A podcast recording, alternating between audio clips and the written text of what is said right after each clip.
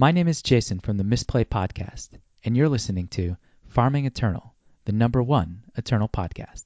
Welcome to Farming Eternal, an Eternal podcast for farmers, hosted by me, Patrick, or Padumaro, and Ben Grayshar, back in the dark on the data mining team. And this week we have a special guest, Tempest Dragon. So, how are you doing? I'm doing pretty okay. So, we'll talk more about you in the main topic, but for now, I just want everyone to know it's episode 33. So, for those of you tuning in for the first time, we are a draft focused podcast. Our goal is to help you and me, mostly me, get better at draft. We get into the nitty gritty of the drafting process with a little meta analysis and play tips thrown in. This week, we're going to talk about how our draft week went, uh, some announcements, card of the week, seven win run breakdown, our main topic, which will be about the new format, and then we're going to review a draft that Ben did this week of the new format. So to start with, Tempest Dragon, how was your draft week? As opposed to the pre-release week, which was fantastic and filled with seven win drafts all over, this one has been pretty bad, uh, in all honesty. Just opening two threes and one threes. I've recently gotten some six three, two six threes under the belt, which was good. But yeah, I got blown out by Cannon three times. Mm. A card that's not supposed to exist in the draft format. Yeah, draft that's packs. that is an interesting. I know um, Raven Dragon mentioned in the Discord today that she contacted support and they said they're working on figuring out how to get the a bunch of cards that are in the draft packs that aren't supposed to be in there out of there. Yeah. So do you think that it's uh, just that it's a new format and you're exploring things, or are you just on the bad side of variance? A bit of both. Do you find that um, new formats is sort of a strong suit for you, or are you like someone who really likes to like dig in and explore a new format, or are you like more comfortable like once you learn the cards and can kind of like sort of play to your play to your strength of just being a better player. Oh, I love to dig in and explore, but I'm but I fully admit that I'm bad at it. I'm really strong when when I actually settle into the format and just get strong draft after strong draft. Yeah, I'm kind of like that too. I'm a bit of a curmudgeon. Like when the format changes, I know a lot of people get like really excited and are looking at new cards and I'm always just like once I get used to a format, I start to like I love it more and more. And so then when they change it, I'm like, oh, they're probably going to ruin it. I don't have to learn all these new cards, and oh, the cards are too powerful, or oh, the cards are too weak. So, so then it takes me a couple weeks to like just like really get into the format and start really enjoying myself. So this one brought a lot of old friends and old nemesis Nemesis mm. with them. Yeah, we're going to talk about this a little bit later too, but you know the way they're they changed how they're doing the draft packs. So now there's like a it's matched to uh, what the expedition format is. So there's like 700 or something something cards in the draft pack. So it's a lot harder to know, I think, what to play around. and they're weighted. Yes, that's going to be, I think, uh, interesting to see how that plays out going forward. As for me, I once again do not have much to report on the draft front. Embarrassingly, so Tempest Dragon is really going to be running the show here. I'm st- I'm still trying to finish my draft from the 6.5 format. Oh. Because I, I totally skipped 6.9 and then I've been trying to catch up because I, I, had people have been probably heard about it in the Discord, but I've been trying to catch up on editing these podcasts and just have not had any time to draft. So, yeah. But I've I'm caught up. We're recording. I have nothing in the backlog, so I'm going to get this episode out super fast, hopefully, and then I'll finally be able to start playing draft again, which will be great since I do a draft focused podcast every week. But no, this format's pretty dang good. Well, that's exciting to hear. So uh, let's move to announcements. All our announcements this week is just to thank our patrons. We've had two new patrons this week. So a special thanks to Titus and Blossom and my arch nemesis Parmalee from the Misplay podcast, as well as our veteran patrons, Tokut, Darth Herman 2, Twin Hex, Marshall, Xendrith, Jed the Homrid, Raven Dragon, Esrich 0215, Sunblaze, Work Done Sun, and Yistout. Thank you guys. Yeah. So now on to our card of the week. So the card of the week. What is your card of the week, Tempest Dragon? Oh, you want me to start? Okay. My card of the week is Cindermite Toda. It's a f- four mana single fire zero four, and it says your dragon and treasure troves cost one less. Entomb, create and draw four four cinder dragon with flying. Mm-hmm. And, And does this Cinder Dragon cost four? No, it costs six, but it's still a four four with flying. Yes. Do you like this card? Is that why you brought it up here? Yeah, I I didn't I wasn't actually super impressed with this card when I first saw it. Thought it was just draft shaft. Actually, it's more. There's actually a decent enough number of sacrifice outlets for it, and it's also just a good blocker, and it Hmm. creates another big flying body when it actually dies. Mm-hmm. So does that mean you're going into sort of picking it, thinking you're hoping to sacrifice it? hoping that it's a blocker and then maybe leaning in a little more for sacrifice outlets. Mm-hmm. Do you find that its first text, that your dragons and treasure troves cost one less, has been applicable at all? Only a little bit. Mm-hmm. Yeah, because this is a card that I um, was spoiled right after we did our spoiler of the Skywatch Zealot. And at the time, the full spoiler hadn't been out. So when I saw this card, I was like, oh, maybe there's something to this uh, dragon uh, draft theme. But then they didn't release any more dragons. So than we talked about on the podcast for the Skywatch Zealot. So I'm a little, or Skywatch Zealot, so I'm a little skeptical that you can get a critical mass of dragons to make some of these dragon um, synergy cards really work. Even three or four is enough, I find. Mm-hmm. The dragons themselves are just whoosh. I'm Yeah. terrifying and fly also flying, except teasing whelp, but that eventually flies. Well, good to know. I mean, I think a four cost 04 is, you know, that's a little scary to be playing on turn four and feel like you really did something. But Yeah, that's a bad stat line. It's really the text that makes it Mhm. acceptable. yeah. Um, do you find that it's a little dangerous with? Is there a bunch of silence? I know there's the the big time unit has Yeah. silence.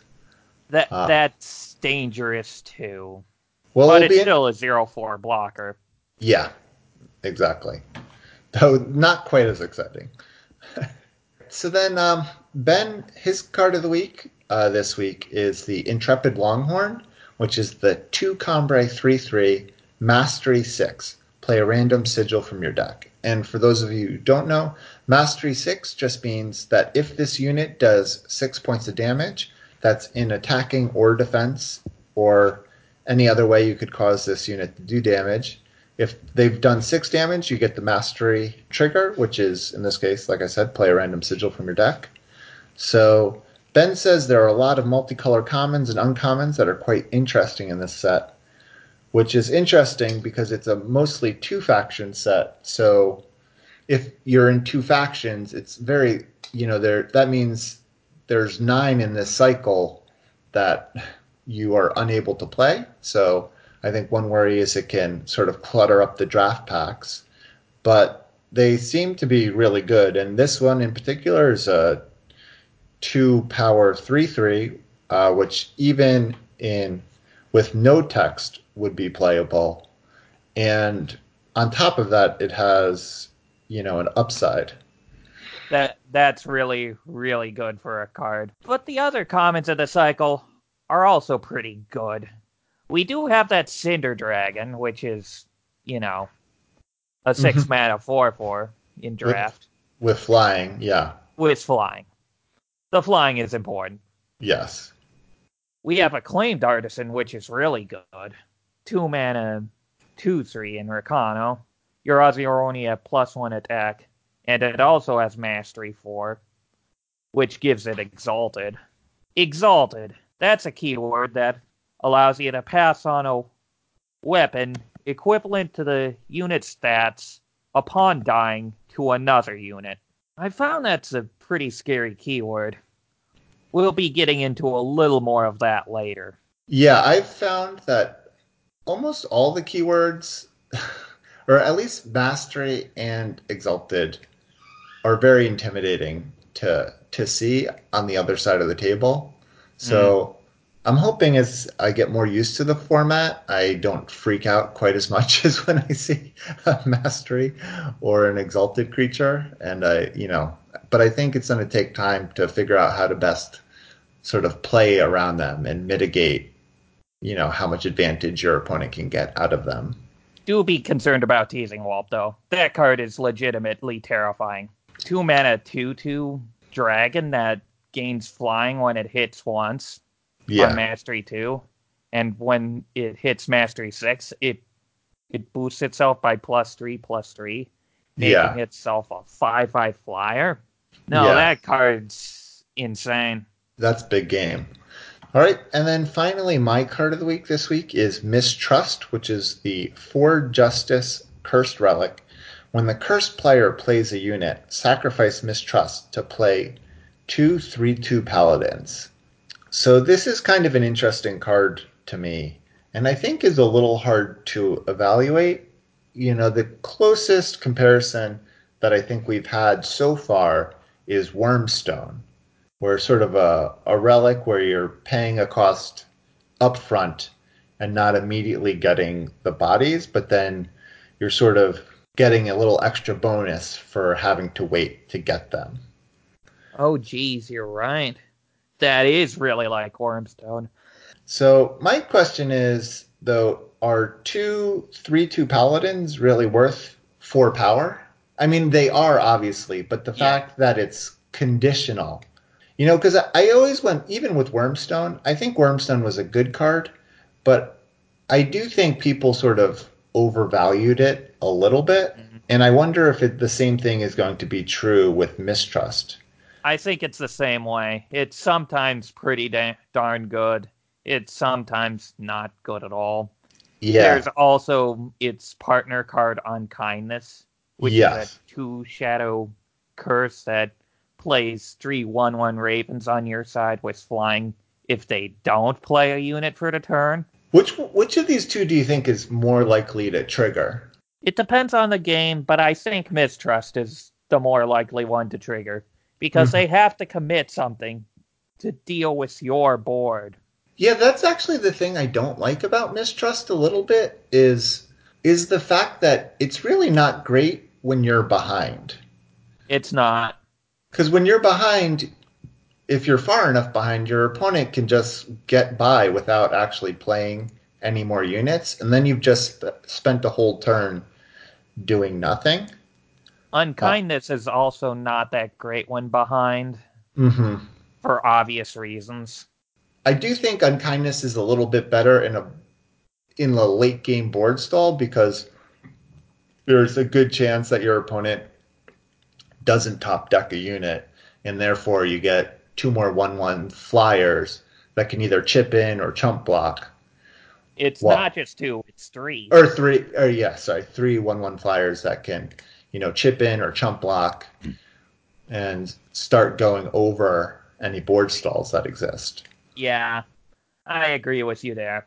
Yeah, so it'll I'll be interested to see. I also have a feeling like mistrust is worse. I mean, this can be said about any card really, but probably worse against better players. You know, the higher the comp level of competition, I think the worse mistrust gets because a good player will be able to sort of mitigate the damage while I think a, a less an average or lesser player will just kind of get freaked out and sort of make bad choices on how to deal with the card.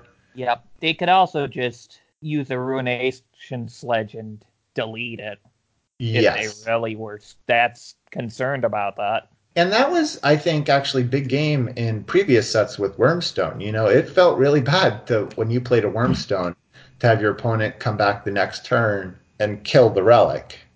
You know, because then you really did just spend four power to do absolutely nothing. And At least with Wormstone, you could just hold up a fastball alongside it and immediately bust it with in response to relic removal. Yes. But it's still awkward. Yeah, I agree. Cool. So I'll, I'll be like I said, I'll be interested to see how how well this card does in the format going forward. Yeah. I, I think right now people are high on it, but I wonder if that you know if they're um, if that'll be tempered a little bit as we go on. We'll see. All right. So now our seven win run breakdown. We don't really have much to talk about here as far as actual data collection, but for those of you who don't know, we have a long standing data collection project uh, where listeners of the show mail us their seven win drafts to farmingeternal@gmail.com or they join the Discord and we have a seven win channel there um, and they can post their deck lists there. And we accept exported deck lists directly from the client or any kind of Eternal Warcry link. And then we take all of this information from our awesome listeners, we compile it into a spreadsheet and do some data analysis on data analysis on it so we can draw conclusions about the format. And then we share those conclusions with our listeners so everyone can benefit. Um, so these first uh, few weeks of a new format are kind of the most important because it's when our sample sizes, you know, when we're trying to really bulk up the sample size so we can really figure out what cards and what factions are doing well. Everyone who's listening, please, we really encourage you to send in any seven win deck lists that you have. Um, and then the other benefit, besides for all the great data that we provide, is you get a shout out um, on this podcast. And so this week we've had 73 lists from 38 active listeners. And so here they are.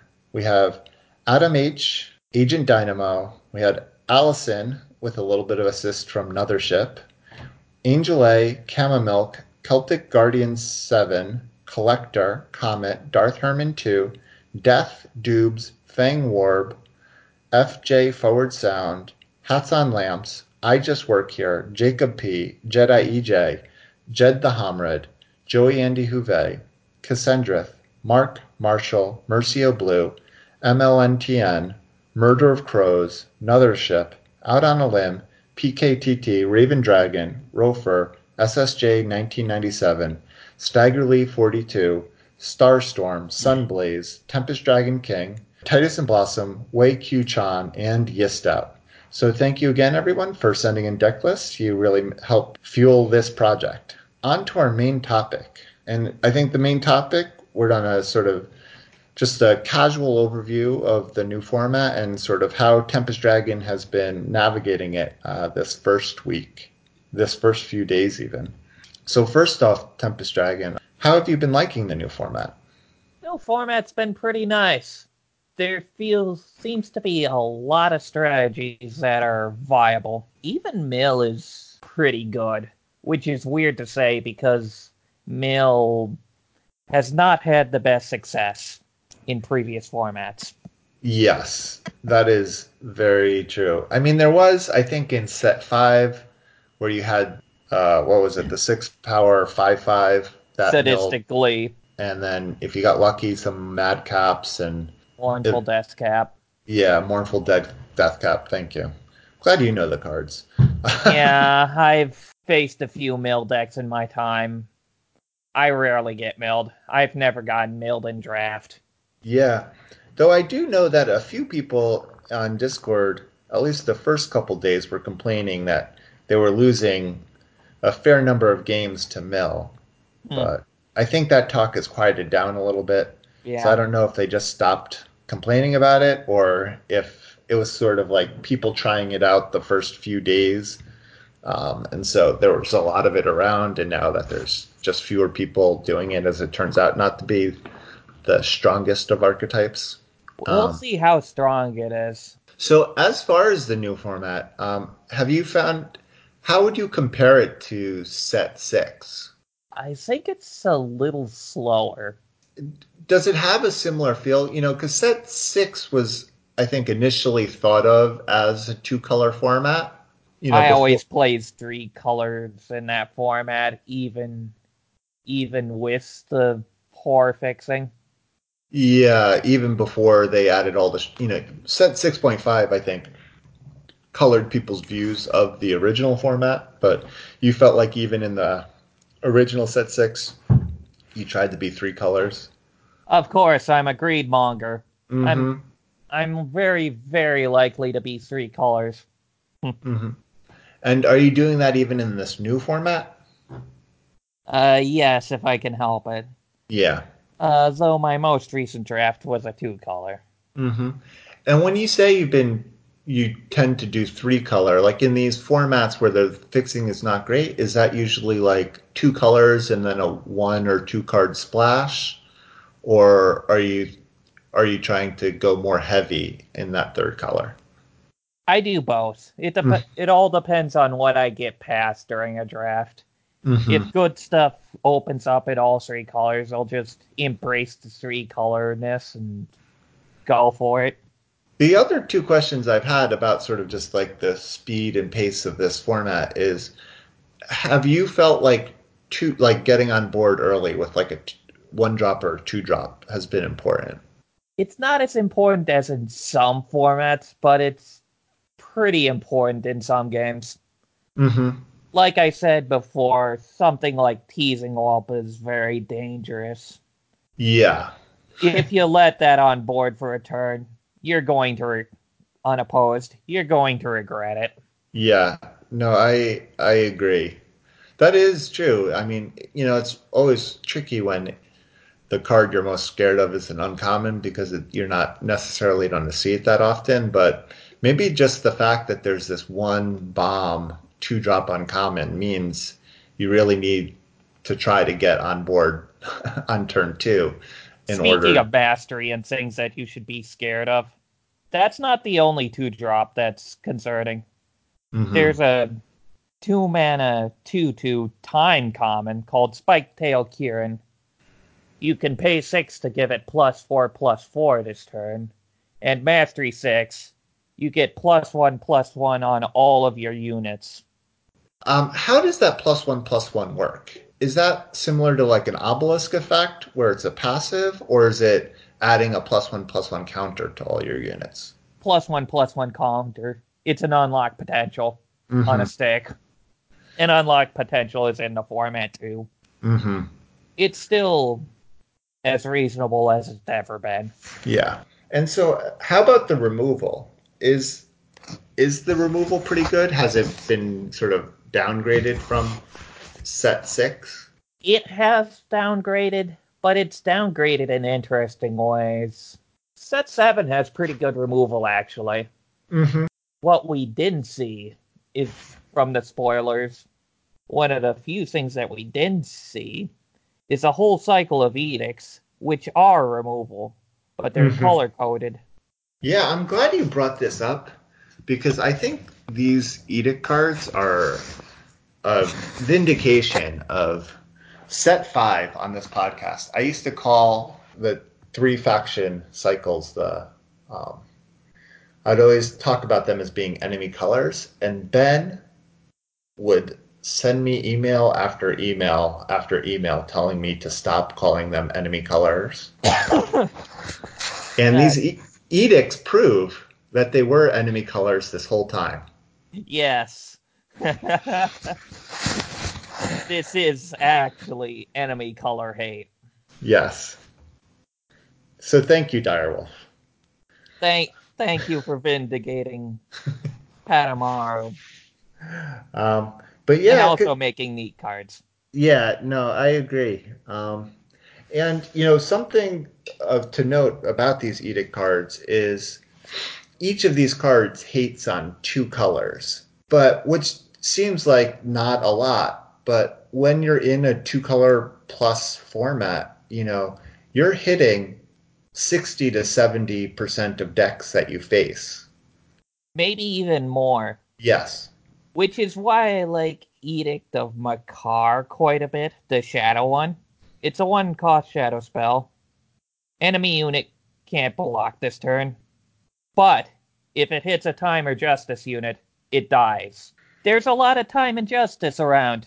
They're two Yes. of the best colors. Always have been, always will be. Yeah. this format, yes. Yeah, that is really good. And that's is that a fast spell? No, it's a slow spell. A slow spell. Yeah, sorry, that makes sense. The Time Edict is a fast spell, but it's Mm. three cost. And what does the time edict do? Do you know? Yeah. It it returns a unit to an enemy unit to to to their hand, but if it's primal or shadow, it returns it to the bottom of the deck instead. Yeah, it's pretty incredible that they. I mean, I guess. Oh yeah, They- and it also affects spells. Yeah, I wanted to say you don't really see a lot of time like hard removal like that. Um, but I guess they did that anti-flying one For all Um, the sands. Recently too. But you know, the only other yeah, so that's pretty interesting that time's getting, you know, hard removal at uncommon in this format, at least for two of their enemy colors. Yeah, that's pretty nice. Um, so along with that, I think the other interesting thing about this new format is the fact that we have these giant draft packs. Um, do you want to? Do you have anything to say about that? How that's felt, or Yeah, the the format's huge, and it feels good. It feels like a greatest hits album, ex- except some of the most broken cards have been removed. We still have sauropods. Yeah, so it's kind of interesting. I because you know, not having played the format yet, my one worry is that it makes it really hard because at least in theory they've tried to build these draft packs previous to this to accentuate the cards in whatever set we're in. But by having these huge draft packs, you know, that makes it a little bit harder. And you kind of mentioned it briefly before, but um, a certain number of the cards are weighted, so you're more likely to see them. And those cards react well to Mm-hmm. the cards in Flame of Xulta.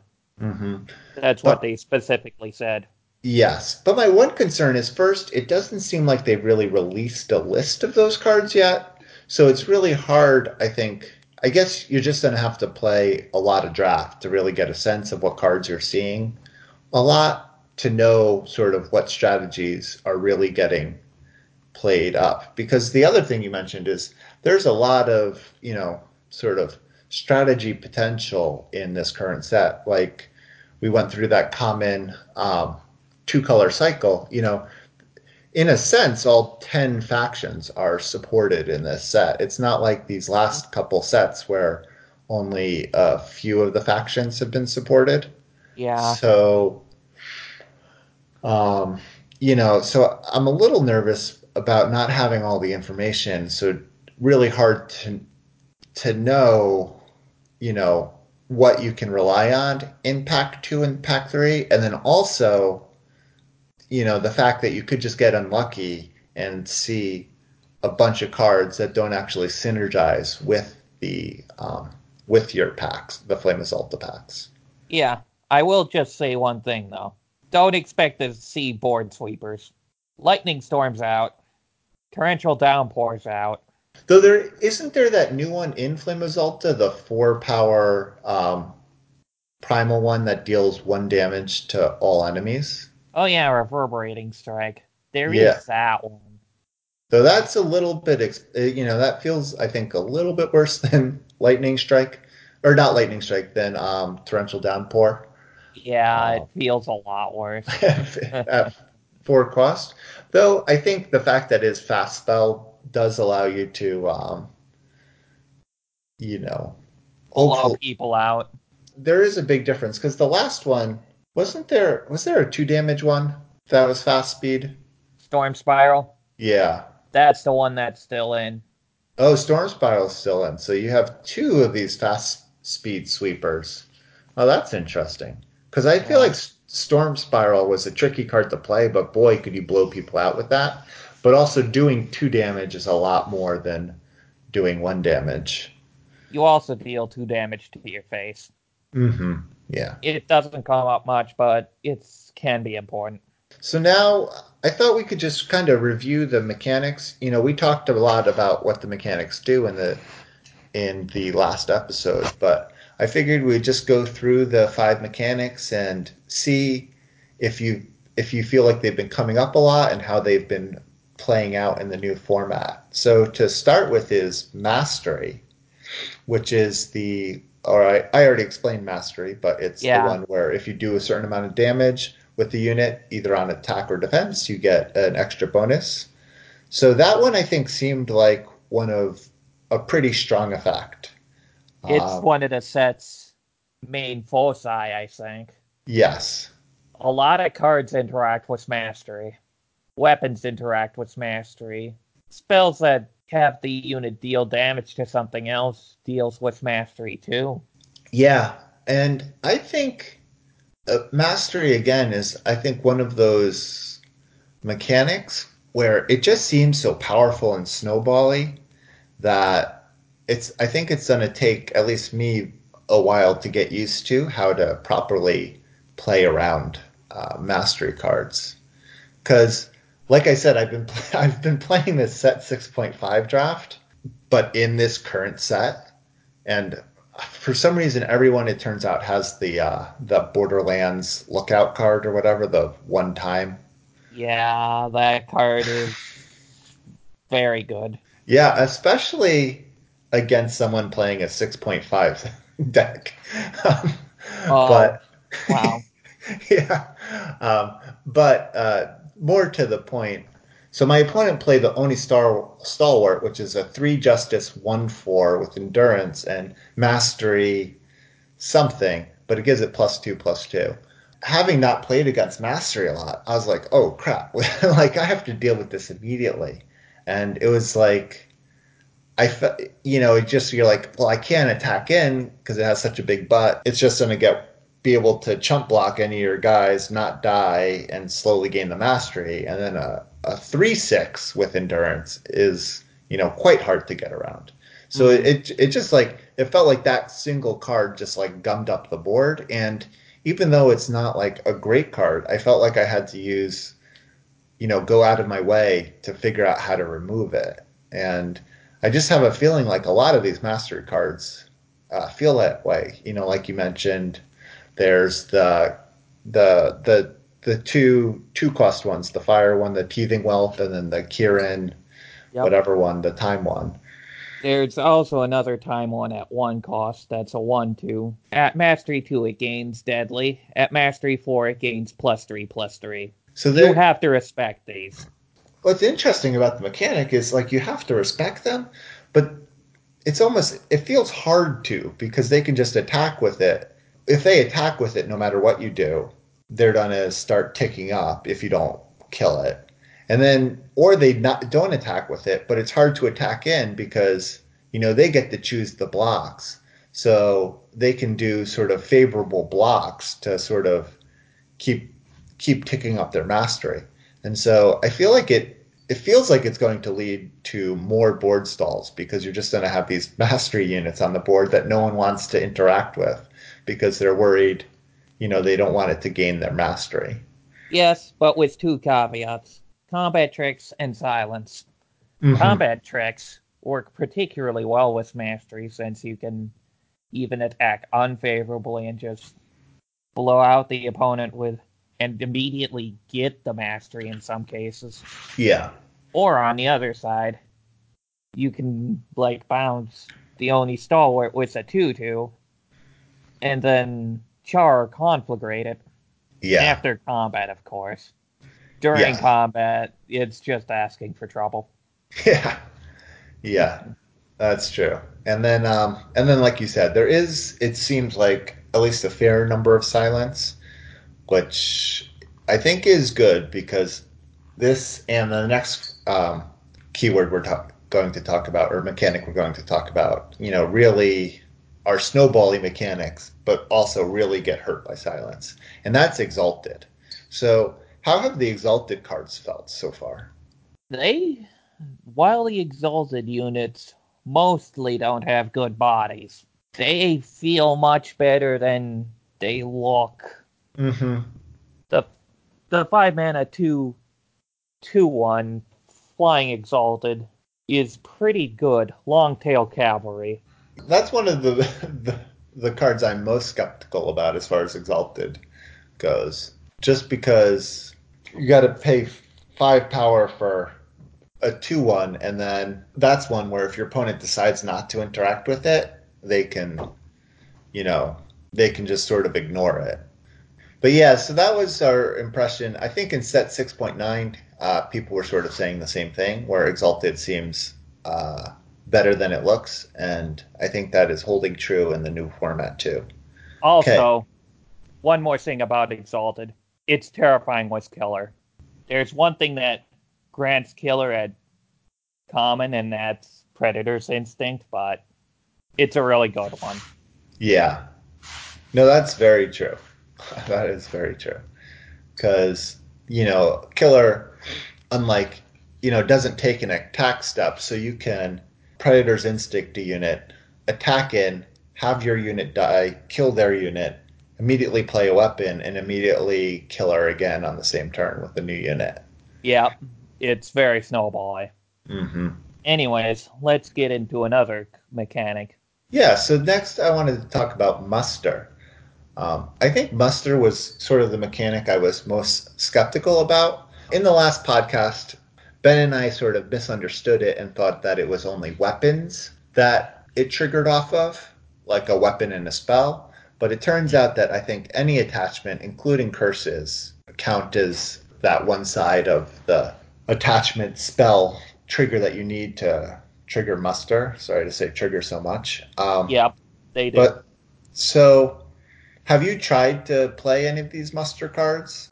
I have not leaned into it quite yet, and I think there's a reason for that. There's not actually that many spellcraft weapons introduced in the new set.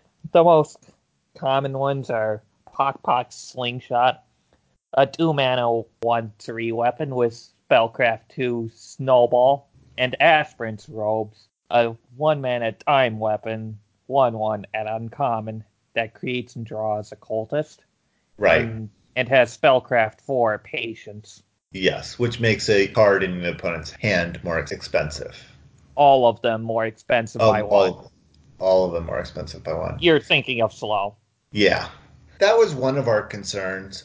And then the other concern is it really seems like muster is an Elysian mechanic. And so I think, you know, Primal does have a few curses, but you're not really getting I think, a ton of curse energy because there's a lot of justice and shadow curses too that you that if you're just an Elysian deck, you don't really have access to. That being said, there is a really good muster muster enabler at common. Cruelty. It's a three mana primal spell that plays an inferiority complex on a unit. Alone, mm. that triggers muster. But if you decimate it, it also deals two damage to the unit. Yeah, that's just a, a weird card to me. I, I guess I just don't totally understand the deal two damage part. I don't either, but it's removal if you really want to pay for it. Yeah, because I guess I guess the theory is if you decimate it, you're really just using it as like a two damage removal spell that triggers muster. You know what I mean? Because you, it's not a fast spell, so it's not like on their turn you uh, force them to attack and deal two damage to them. So you're not really able to build upon the two damage very easily. So yeah, it's just a weird card. I'm not totally convinced it's good. If there is a muster deck, it is a great card because one of the disadvantages of muster is that it requires two cards to really to trigger in most cases. Um, so having cards like spellcraft weapons or this card that can trigger in one card, I mean, is an advan- advantage in one sense, but at the same time, you're still spending a card, and if that card's not doing much, it's not really helping your game plan. It is forcing something to attack in. Yeah. Potential upside. Though, you know, it feels a little bad when we got that for free in the last format. Yeah. Um, with the coin. Kobold coin is pretty good right now. are the coins in this new format? I believe they are, but they yeah. are not weighted highly. That's what I think their position is. So then next is decimate. Ah, yes, decimate. We spoke about that a little bit, but you can choose to sacrifice one maximum power to do an additional effect. Mhm. One of one of the commons that we we had that we didn't talk about it, Ilos is a lead. Uh, just a two drop, just a shadow, one four, allows you to do this with no additional cost. And so that just means you don't actually sacrifice the maximum power. Correct. And so, do you think are there good enough decimate cards in the format to make that worth it? Oh yes, drawstrings is worth it. Funeral pyre can be worth it. Drawstrings, one mana justice trick, plus one plus one for each enemy unit. Decimate. Give the top three units of your deck plus one plus one. Yeah. Funeral Pyre's a three mana fire fast spell. Deals two damage to an enemy, and you can decimate it for to deal damage to another enemy. There's cards like that, and they generate quite a significant advantage. Right. Yeah. I mean, it's drawstrings uh, is an interesting. I think that's going to be one of the scourges of the new format because, I mean, it's a good card on its own, and then it has this extra, extra upside on it if you decimate for feels like no particularly good reason. Um, yeah, I all I'm already feeling the pressure from that card for sure. My one thought about Decimate is I feel like one of the things that I learned in set six is that some of these synergies that rely just on, like in set six, is set six cards and or like these brand new mechanics. So, like in set six, the example is shift. Mm-hmm. You had shift cards in set six and all the payoffs or the like helper cards in pa- in in the same packs, and then in pack two and three, you didn't really have any support, and so Right. it can feel the same way a little bit with decimate. Like you can get these like cards that trigger off of decimate or make your decimate not cost anything, but the mm-hmm. fact is there's a little bit of tension because you only have two packs to get both sides of the equation there. So I'll be interested because I feel like Shift really never saw its full potential because of that. So, you know, Muster theoretically doesn't have that problem because you're going to see spells and attachments in pack two. So you can get all your muster cards in pack one and pack four, and then pack two and pack three have ways to trigger them. But uh, things like Decimate, which are, you know, you don't get that added bonus. Um, the last two sort of new keywords in the set, bargain and invoke, are either at too high of a rarity or bargain. I think it will just almost ne- you'll never successfully come up in draft. Yeah, Though maybe that could be some kind of achievement if you want to take a screenshot of you successfully bargaining a card from your market. In draft. yeah, in draft, exactly. it Um, requires you to get a rare and a merchant of that color. So good luck with that, everyone. All right. and smugglers are not highly weighted, I don't think. um, so have you been having any success with certain color pairs or archetypes? Hard to say since I got wrecked most of the time, but hmm my two six wins were with dragons and a praxis list. And what color was your dragons list? I know I was in fire and shadow. Yeah, I was in primal. Yeah, those are the three dragon colors, so it makes sense. So you Yeah. you went with all three colors. Though, like you said, you were a bit of a greedy drafter. So, Yeah, I'm and have you been noticing like uh, anything that seems like your opponents are doing particularly well or having success against you? Grodov's favored. Mm-hmm. Grodov's favored hurts. Mm-hmm. I've played a few against them and they've been good, but they've also played a few against me and they've also been good. Yep, and that's the um, what is it? A six cost. Six five. The six Single cost, time. So you can splash it too if you really want to. and it it silences an enemy unit. It's better than Frontier Confessor. Has a lot a much bigger body. Frontier Confessor is not in the format. Mm-hmm. Yeah, no, this seems like an incredible card because you know, and like we said, I think silence is particularly strong in this format, Mhm. just because two of the keywords really, really require your unit to stick around to gain value from it. Yeah, so I think going into sort of, you know, finishing out this week one of a format, it does seem like time is doing pretty good and one of the stronger colors to be in. Yeah. I've also run into quite a few towering Terrazons. That's just a base five mana six five. So we'll see. We'll see if that goes forward in the deck lists that we receive. But uh, for now, I think time is a pretty good place to be in. But like you were saying, it does seem like there's a lot of options and a lot of avenues to take in this new format. So, you know, I don't think we should limit ourselves just yet. You know, we're still Yeah. sort of in the exploration phase. I think Time, Justice, and Shadow are ahead of the rest, but I don't think we should count Fire Primal out at all. They've Mhm. got quite a bit of strengths with us with the new cards. So I think we'll move into the draft portion Mhm. of the podcast. And what we're going to do, because this is our first draft of the new format, we're going to do fewer picks, but read more of the cards and sort of just get our um, talk about our initial opinions of a bunch of cards, just so that we can get you know people more familiar with the cards. And then as we um, later in the format, we'll go sort of back to our sort of in depth on one draft style. This is a draft done by Ben yesterday. So, yeah, let's go through this. I think uh, pack one, pick one. The rare of the pack is Snapping Hydrangea, which is a two time 5 5. Pretty good, but has the summon ability. The enemy plays four 1 1 cultists. Remember what I was saying about Lightning Storm not being in this format?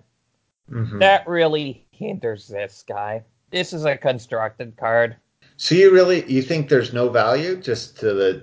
There is definitely value, but Mhm. there's also definitely a way this can go horribly, horribly wrong. Imagine if they play a horn later.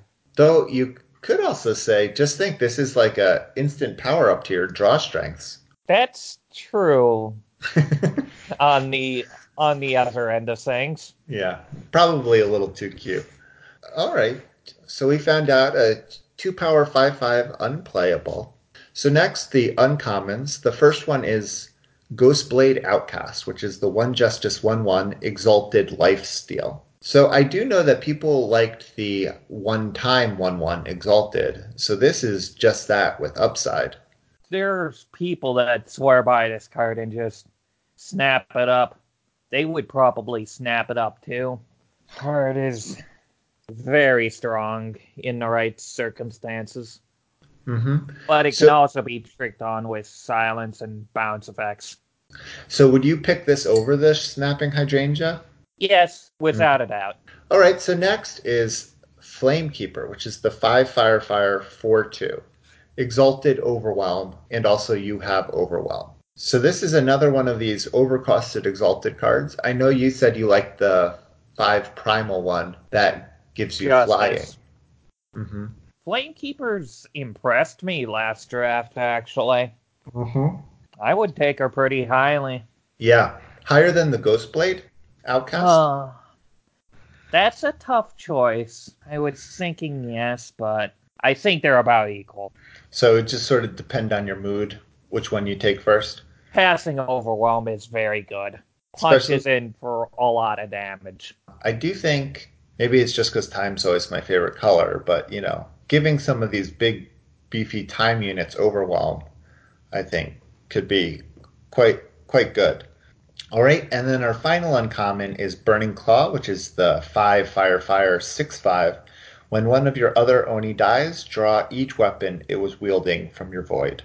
This also includes exalted weapons, since Yeah. those are weapons. Yeah, this one is a, a little tricky to evaluate. I think it's just good at base rate. I mean, it is double fire, but a five power six five is a pretty good body. So even if its text was meaningless, useless, it'd still be a pretty good, pretty high pick.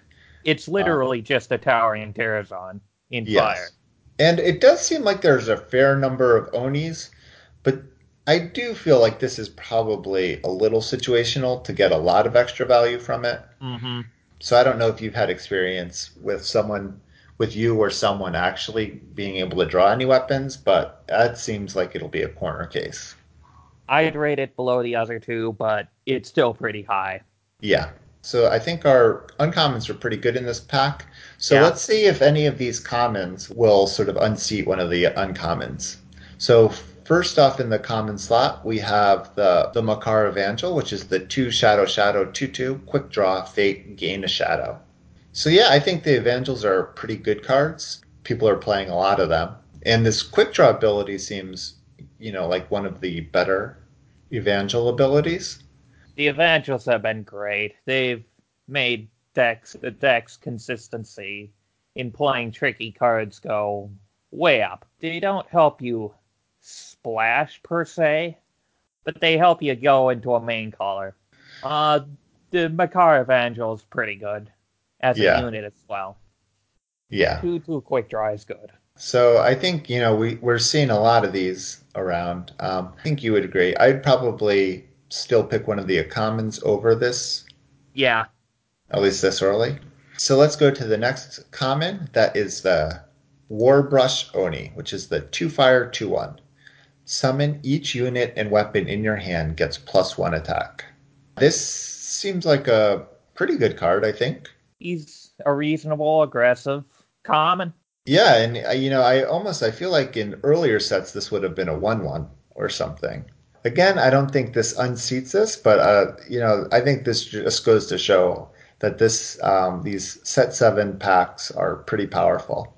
Yeah, All right, so next, so we go from a two power two one to a five shadow three one in Marsh Dragon, and it has flying and then summon. You may sacrifice another unit to gain uh, health equal to the number of units in your void, and then give Marsh Dragon that much health too. to note with this card, it counts the unit that just went to the void as well. Mm-hmm.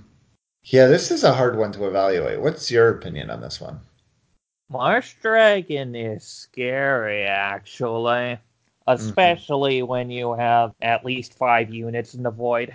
Yes. That's when it starts to get really sticky and hard to remove. Yeah, and this is like you were saying with the um, Toda that of your card of the week. You know, there are a lot of sort of sacrifice enablers, and so And this is one of them. yep. So you play your Toda on four, you play this on five, you sacrifice your Toda, you get another, you get a dragon in hand, a big dragon on the board. I think you're feeling pretty good. Yeah, and you also have one power to spare, Yeah, even since it discounts it. Very Um, good common. But I mhm. don't think it unseats the uncommons yet. Uh, I'm not. I don't know how highly I'm personally going to pick Marsh Dragon, but I can. I can see the value. I think I'm going to have to lose to it a few times to really appreciate how strong it can be. So next is Cult Recruiter, Recruiter, which is the four time time three three ambush mastery four plus one plus one. Uh, definitely better than uh, Gorgon Cutthroat. Oh, Gorgon Cutthroat is terrible. And there are a lot of two attack units that you can ambush and gain the advantage of. I'm like not super excited about its mastery ability. Yeah. Um, you d- you don't get that off of the first ambush, and then even if you do make it work, it's only going to a four four, which is like not that exciting to me. It's a fine card, but not not great. Still, it can get a bear. Yeah, it it's can get- pretty. It's pretty all right. I mean, the fact that it's double time is, I think, a bit of a knock.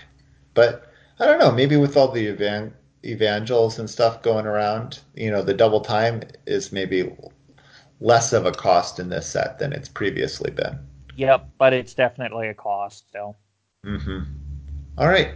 Uh, this next one, uh, Living Mountain, I think is a pretty good card, and that's a five fire four four summon. Give one of your other units plus two plus two and overwhelm this turn. That's a pretty good finisher. Yeah, Overwhelm especially just means you can punch give this to a pretty big thing and punch through your opponent's two twos and one ones. Yeah, you know, like this isn't fast speed, of course, because it's on a unit, um, so that does hinder it a little bit. But we've seen over and over again these uh, plus two, plus two, or plus three, plus three, and overwhelm are just very powerful. Yep. effect. So I think that's pretty good. Uh, would you say um, that you would take that over a Flamekeeper or a Ghostblade Outcast, though? Not quite. Not quite. Yeah. It's not quite at that power level. Yeah, and it's uh, actually an interesting comparison with Flamekeeper because they're sort of doing very similar things and they're both Mhm. five cost. I do think that Flamekeeper probably still slightly better than Living Mountain, though they are Yeah. filling similar roles.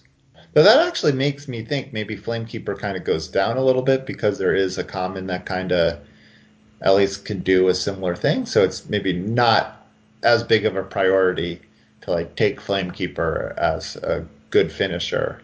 All right, and then next we have Intrepid Longhorn, which is uh, Ben's card, which is the two Combrei 3 3, Mastery 6. Play a random sigil from your deck. I can see why you first picked this. Yep, so this is actually the card that Ben did pick. And I mean, this is kind of a, a Ben card. I think he would love the ramp, love the big body. He loves playing multiple colors. This, yeah, this is a good. This is a good card. I wouldn't fault anyone. I Mhm. wouldn't first pick it myself, but I would have it decently high up there. Yeah. Yeah, I do know also that Ben is still hasn't really have had a ton of experience with Exalted, so he's still, I think, maybe not as high as the rest of the community is on the Exalted um, keyword just yet. So I think that's Yeah. another reason that he took the Intrepid like- Longhorn. But I I do worry a little bit about taking a Combrei card, you know, a two color card this early Yeah, I'd agree. you know there's a lot less fixing i know you know like in set five with the three color cards by the end of the format i was taking three color cards you know pick one because you were so sure you'd be able to play them no matter what but i'm not quite certain about that yet in this format And really, this is just a good pack. There's another card that we should talk about too. mm-hmm. uh, yeah so let's read that we have two more cards um, one is immortalize which is the two shadow fast spell draw a unit from your void decimate it gets exalted Oh my gosh, this card. This card is ridiculous. Sometimes. It's not as ridiculous since you aren't drawing three mana seven sixes anymore, but mm-hmm. it's still wow. It does a lot. Yeah.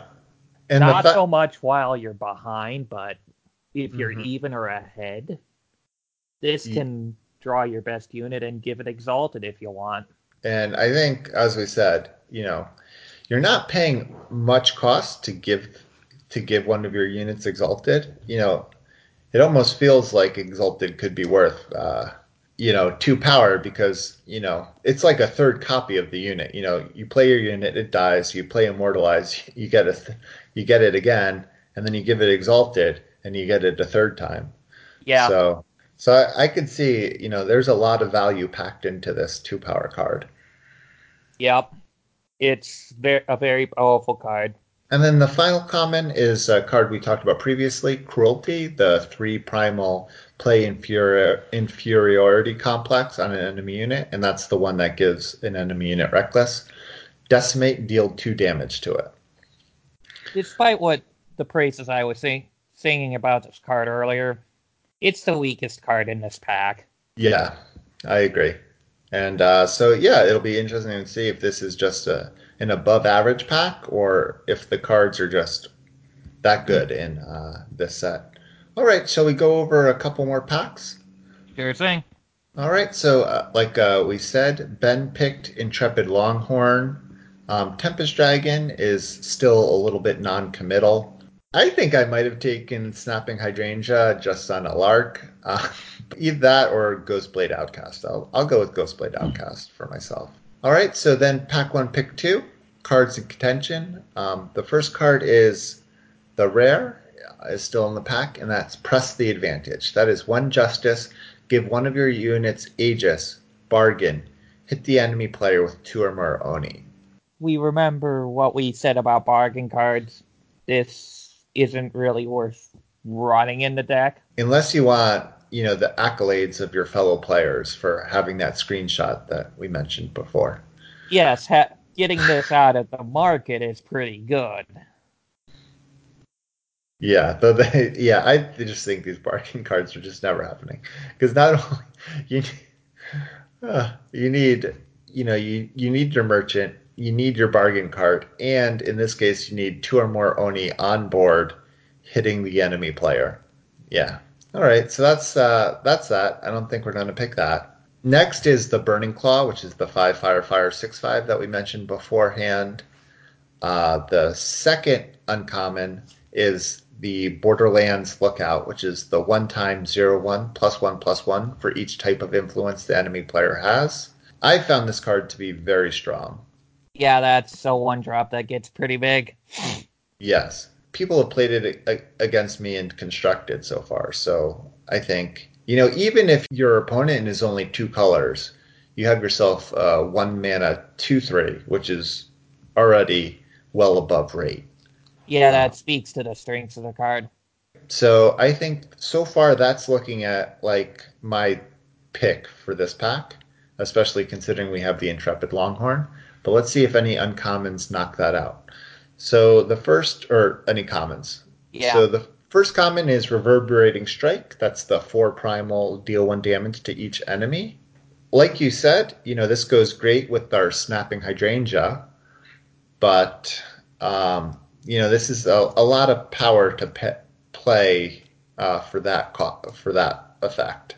Though, you know, uh, we'll see this in a second, or I'll just mention it now. You know, the, another common in this pack is the Skycrag common card, the uh, two Skycrag two one Wizened Crone. Your spells deal plus one damage. So that is kind of a, a small sub theme of this set. Yeah. Doing extra damage. You know, I don't know. I don't know how well that's going to work out. I do know in Magic there's a long history of spell matters in blue red. So mm-hmm. it's definitely possible in draft to have, you know, this as a working archetype, but they're trying to make it work here too. Mm-hmm. But it is not one I think that we've see, seen be successful th- throughout the history of Eternal. So it'll be interesting to see if it works out here. Yeah, but that is a good two drop. Yes. It's just a spell associated with it is not so hot. Mm-hmm. Um, all right, and so then uh, another common is Malaise. It is uh, two shadow. The player of your choice discards the top six cards of their deck. It's a mill card. It's a mill card. It's a ah. bit a big mill card. You know, remember draft only has 45 cards, so six cards is a pretty big percentage of their deck. It does not take very many malaises to end a game. It so. only takes two to get them down to 10 cards. Yeah. We'll be going over the implications of that later. So next is inflict conscience, and that is a one justice curse. When the curse unit deals damage, kill it. I find that you can get these things decently late. Mm-hmm. And it's and it's a pseudo removal spell. Yeah, I. It just seems like a sh- a straight removal spell almost. Yeah, I, it it's pretty close. Like I think this is a card that's going to sort of go up and up. I mean, it it has there's curse synergy things in the set, and this is can be a one power unit removal, or at the very worst, it's almost like a a one power make the enemy unit useless if it's not dead because it can't block because if it blocks it deals damage and then it dies. Yeah, it's a one-time blocker attacker now. Yeah, so I think I think this is a, a very strong card. I uh, agree, especially as a common. Um, all right, next we have the Praxis uh, dual faction common, which is the six Praxis five five charge overwhelm mastery six plus two plus two. Champion grappler. Yeah, champion grappler. Yeah, this is a powerful card. I think. I mean, uh, dealing five damage out of nowhere uh, for six power is pretty big, and then it just has to. You know, you need to just pump it one power or get in two attacks, and suddenly it's a 7 7 overwhelm. And then uh, to quickly go over these next uh, commons, because we've sort of talked about them before, we have Cruelty again. I think that's not in contention. We have the Ardent Convert, which is the one time 1 1 exalted. And then we have the Kodash Evangel, which is the Justice Evangel that gives that has lifesteal. So I'm leaning towards the Borderlands lookout here, and that is what Ben took also. Yeah, so am I. The Mhm. Kodash Evangel is under consideration, but Borderlands Lookout is such a good one drop. All right. So next, pack one, pick three, uh, cards in contention. We have one of the our first choice cards that we see, uh, Voprex Choice. That is the two Stone Scar spell. The enemy player sacrifices a unit of their choice, or draw a dragon or weapon from your void. So, what do you think of this card?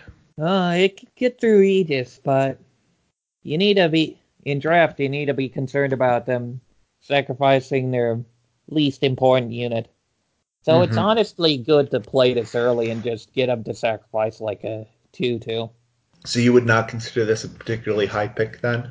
not to go right into Stone Scar. No, Yeah, it's right. No, I see that. All right, and then the what we have the fire edict. The fire edict is uh, edict of Shavka. It's uh, one fire. Edict of Shavka can't be negated or blocked by Aegis. Deal one damage to an enemy. If it's uh, Justice or Primal unit, deal five damage to it instead. So that's pretty powerful. it is pretty powerful. Also, there's a fun interaction that happens with this card and Daring Griffin. Hmm. Um, a three-two double primal four cost flying reckless exalted unit that sacrifices itself when a spell is cast from the opponent and negates it. This Hmm. can't be negated by that. But it still sacrifices itself. Yes. Oh wow. that is Yeah, that that that would make make me sad. Yeah. Something to look out for. All right, and then the other uncommon left in, so there's three uncommons actually in this uh, pack, is uh, Befoul, which is the foreshadow spell. Sacrifice two units to play a 7 6 Bane Wolf. If the enemy player has 10 or more cards in the void, summon two Bane Wolves instead. Oh, wow. Uh, so this is a payoff for Mill as well. hmm But it also requires you to have units on board. Yeah. To me, it's a heavy synergy card, but it's really worth it. Right. Bane Wolves, by the way, are seven cost seven sixes with mastery seven unblockable. It's easy to see the value here. once again to make that cons- comparison to Wormstone, you're paying less to get a big unit, but with a few hoops hoops to to go through. Um, yeah, so I don't know if there is a big go wide strategy. I know there seems to be like a lot of cultists that you can pick up in um, in Xenan. So maybe that's sort of the thinking on where to use Yep. this card.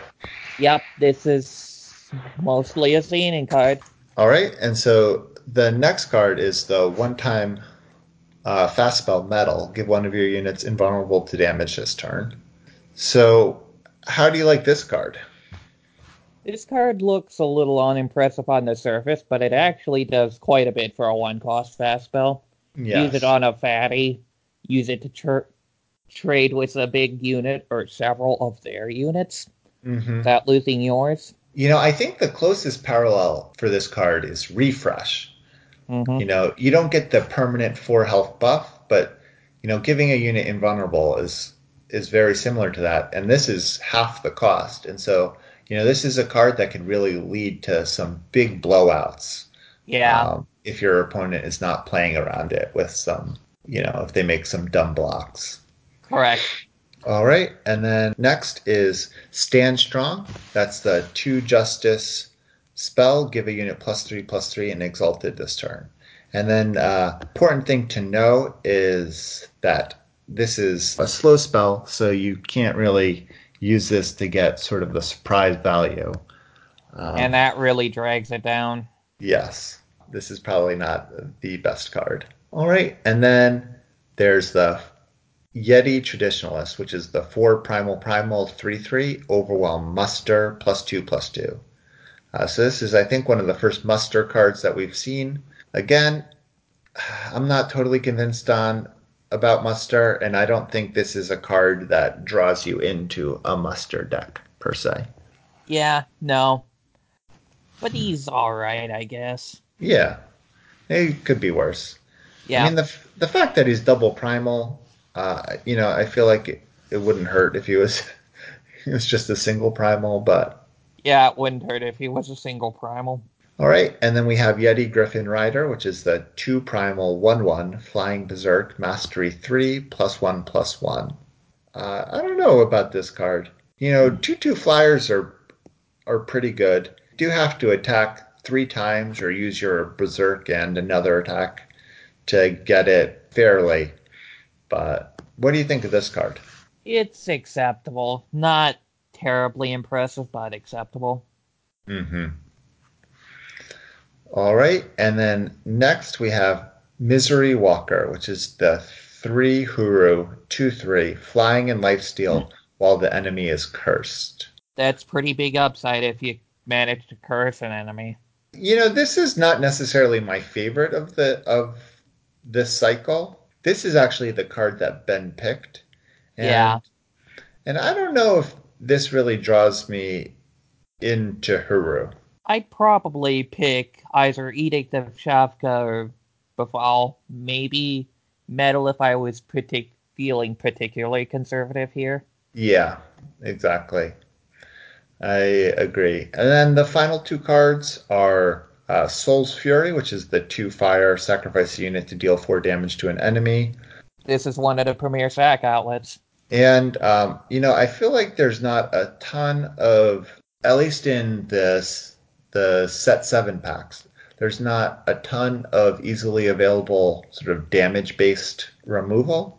So this seems like you know one of the few. I mean, it, it's always feels bad unless you're getting extra value to sack a unit, but If you're sacrificing a 1 1, it does not feel bad at all. Mm hmm. um, yeah, Speaking of one health and removal spells, yeah. we have Greed's Reward. Yeah. Which is the deal one damage to an enemy for three power, three primal. Fast spell. Decimate. Draw a card for each damage Greed's reward dealt. So I think on on its own, played fairly, this is not a very good card. I Uh, would agree wholeheartedly. Yeah. And I'm not convinced. I think you have to really work to make this card really worth it. Um, you're going to need a lot of those Skycrag um, two ones plus one spell damage to really make me feel comfortable. I think picking and playing this card. Yeah.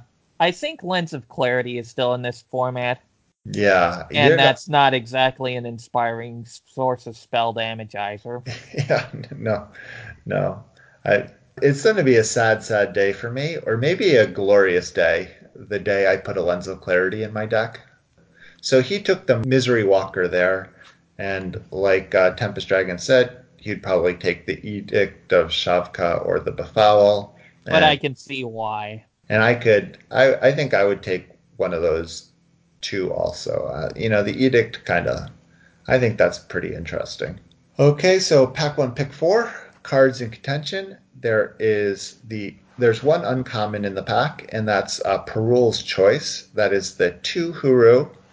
Um, draw a curse of your choice from your deck that you haven't played this game, or give one of your units plus one plus one in Aegis. It's not a bad card. Tutoring for curses that you often already find, found, or better protect is just a neat place to be. Yeah, and the fact that it's a fast spell. We've we've seen um, these that uh, what was that? The plus one plus one give a unit plus one plus one fast spell for one. Sharpened reflexes. Yeah, you know, sharpened reflexes has always been a pretty good card that can lead to some blowouts. And this one costs twice as much, but also gives Aegis, so you can sort of negate an enemy removal spell. Or Aegis is, I think, a pretty powerful, powerful keyword to put Yeah. on your good units. And I'm gonna agree with you that sharpened reflexes has been pretty good. So then let's see some of these commons here. So we have the Warbrush Oni, which is the two fire two one that gives each unit and weapon in your hand plus one plus plus one attack. We have the Time Evangel, which has charge. We have a new card here, the Thunderclaw Raven, which is the three primal 2 1 flying. Mastery 6, draw a curse of your choice from your deck. That's that's an interesting card. This is my first time seeing this card. It's been pretty okay seeing it used against me. Mm-hmm. I mean, would you consider this ability better than the uh, the three primal two one that scouted on infiltrate? I'm gonna go with no, Uh, yeah, but only barely. yeah, that's interesting. You know, because like, you know, obviously tutoring is better than scouting, but you need three attacks with this unit, while that Yeah. only need to hit once. So yeah, so that's actually making me kind of go down on that card because that on this card because that was not, I think, a, a great card. But it's a two-one flyer. You, it's still all right. Having something pecking at them with a nice bonus if you reached mastery. Mm-hmm. It's fine. All right. Uh, next is the two shadow one two um, fervent siphoner. It has exalted, and when a player discards a card, fervent siphoner gets plus one attack this turn. So is this for each card they discard, it gets plus one attack, or it only Yes. goes? Each Mhm. card. All right. so, so- if yeah, malaise becomes a combat trick. Yes. And with Exalted, you know, it, you get sort of double the value out of it. So I could see this card being powerful. You know, it's a little built around aroundy for me to want to take this early. Yeah. Um, but yeah. Okay, next we have your Cinder Dragon here, which is the six Stone Scar 4 4 flying dragon. Not much to say here. It's Yeah. a flying dragon. pretty good. We have another Stand Strong, still pretty medium. We have the Ardent Convert, which is the one time 1 1 Exalted. Again, okay card. I don't think it's great. Though in this pack, it's kind of interesting. Sort of just in a vacuum, would you take the the Time Evangel or the Time Ardent Convert? I'd take the Evangel. Mm-hmm. All right, so that kind of just gives people a sense of you know their respective power levels, and then uh, the final common is the Razor Wire Totemite, which is the three fire one one exalted quick draw. Looks wor- looks a lot worse than it actually is. Okay, yeah, I'm gonna have to see this one in play. I mean, Yeah, obvious- obviously, giving a unit quick draw is very powerful, and you know I've always liked that. Um, there's a weapon that gave quick draw, right?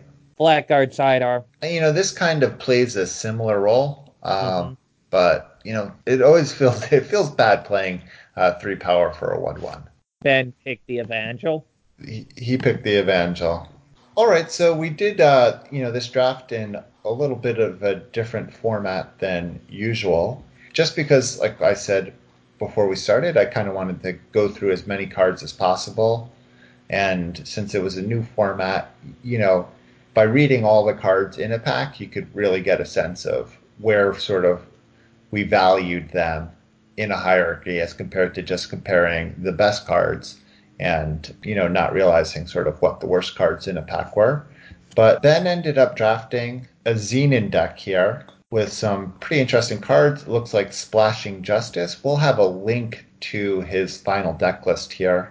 And it turns out he went 4-3 with it. And here's what he said about it. He also took a Nahid in one of the packs. Yeah, his pack four pick one was the Xenan Legendary, which he said um, he cast zero times, and that was not because he didn't have the influence for it. It was because he couldn't afford to sacrifice one of his units every turn. Oh, jeez. but yeah, he uh, he said two of his losses in his four three were because of lack of power, even though he was playing uh, 18 power with a ton of ones and twos. So he's kind of chalking it up to bad variance. But like I said, you can see the final deck list in the uh, in the show notes, and we'll have a link to all of his picks um, if you want to kind of go through his draft yourself. And then, so I think that uh, concludes our show. Thank you, Tempest Dragon, for coming on and talking about the new format in No lieu problem. of in lieu of me not playing it. So I'm glad we've had someone with a bunch of experience. Uh, I think this was really great. So I really appreciate it. And so that's our show. Thank you again to all our patrons for making the show a success. And for those of you who are not patrons, a reminder to give us a five star rating and review on iTunes, Stitcher, or Google Play. Join us in our Discord. We'll have a link in the show notes as well as on our website, uh, which I guess you would also have to find through our show notes. Uh, and then finally, uh, th- give a thumbs up to all of Raven Dragon's Reddit posts about the show. And don't forget to send all your seven win deck lists you do this week to farmingeternal at gmail.com. And remember to keep on farming. Bye. That was a wrap. Yeah.